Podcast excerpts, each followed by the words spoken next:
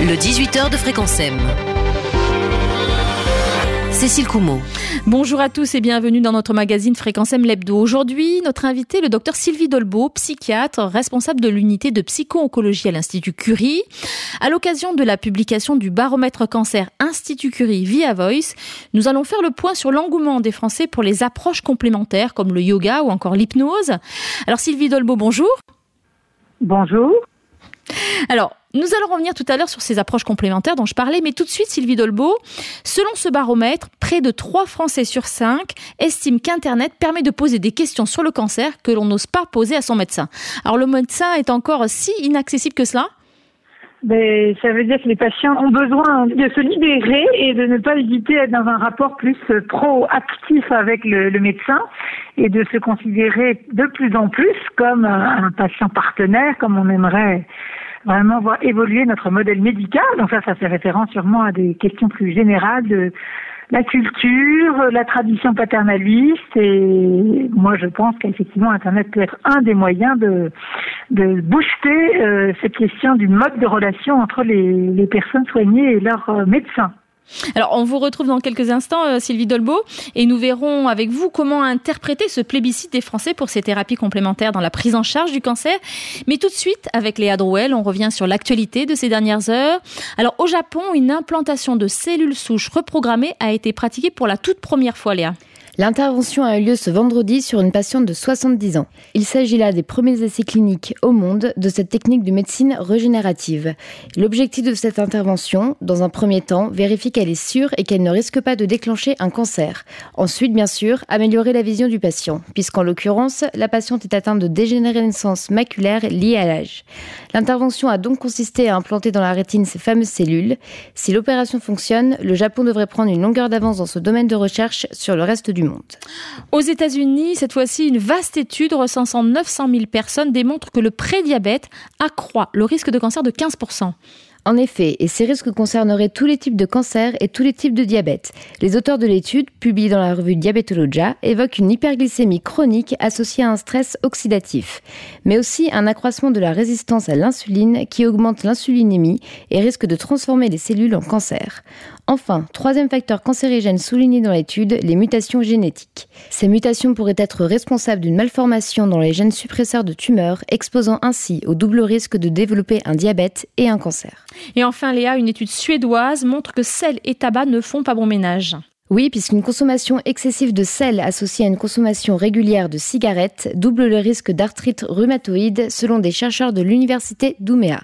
Leurs travaux sont publiés dans la revue Rheumatology. Ces derniers ont observé une corrélation entre le fort taux de sodium et le tabagisme. Des expériences antérieures ont déjà montré le lien entre le tabagisme et le risque d'arthrite rhumatoïde, mais c'est la première fois que la combinaison sel-tabac est accusée d'accroître les risques de la maladie. Une découverte que les chercheurs suédois incitent à prendre en compte dans les futures études portant sur le sujet.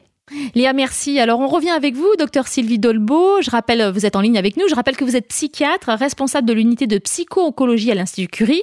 Alors, avant de détailler les chiffres du baromètre cancer qui ont été révélés cette semaine, est-ce que vous pouvez nous dire ce que sont concrètement les approches complémentaires?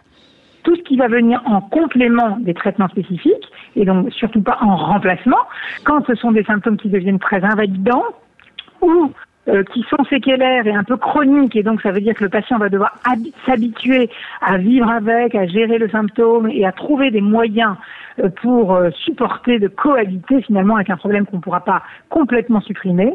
Alors on propose des approches, donc ce qu'on a développé à Curie, dans ces approches psychocorporelles au sens où ce sont des approches à médiation corporelle. On va demander au patient d'utiliser son corps tout simplement et des, exercices qui seront soit du travail en sophrologie, soit de, des exercices de relaxation, soit la pratique de, l'hypnose médicale pour justement mieux contrôler un symptôme et euh, finalement mieux mieux vivre euh, le problème qui, persiste ou la séquelle. Donc euh, le sondage via Voice Institut Curie révèle que 72% des Français considèrent ces techniques comme importantes en complément donc des traitements classiques. Est-ce que ça signifie quand même que la médecine a failli quelque part? Failli, je, ne dirais, je ne sais pas s'il faut le poser comme ça de manière dichotomique, mais en revanche, ce qui est clair, c'est que la médecine ne résout absolument pas tous les problèmes que nos mm. patients atteints de cancer rencontrent.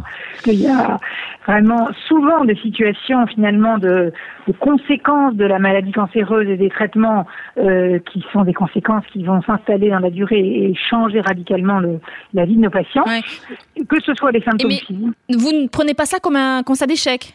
Non, pas du tout, je ne crois pas. Non, non, puisque là, encore une fois, ça s'adresse à un certain type de, symptômes. Euh, un patient qui a une douleur aiguë en post-opératoire, il est évident qu'on va attendre une réponse euh, de la médecine allopathique et euh, des médicaments antalgiques. En revanche, un patient qui a une douleur séquelaire d'une chirurgie du sein, exemple une mastectomie, il supporte mal les médicaments classiques.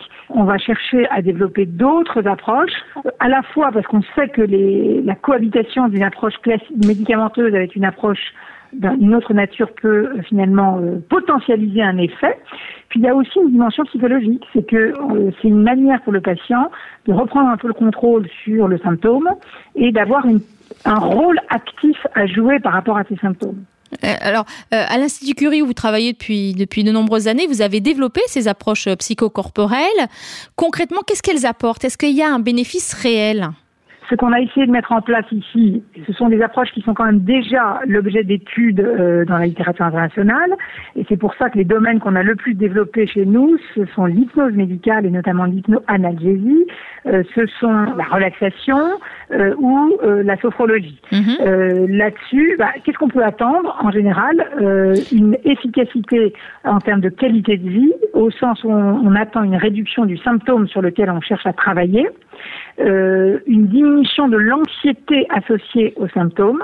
Il y a mhm. bien sûr le risque de repli social, euh, de marginalisation, euh, d'isolement. C'est aussi les dimensions sociales de la qualité de vie qu'on peut voir améliorées par le recours à la technique d'hypnoanalgésie et à condition qu'il continue à utiliser ces méthodes lorsqu'il sera chez lui à la maison et que le symptôme viendra à la faillite. Oui, bien sûr. Mais, mais concrètement, est-ce que vous proposez ces séances de relaxation ou d'hypnose à tout le monde, à tous vos patients?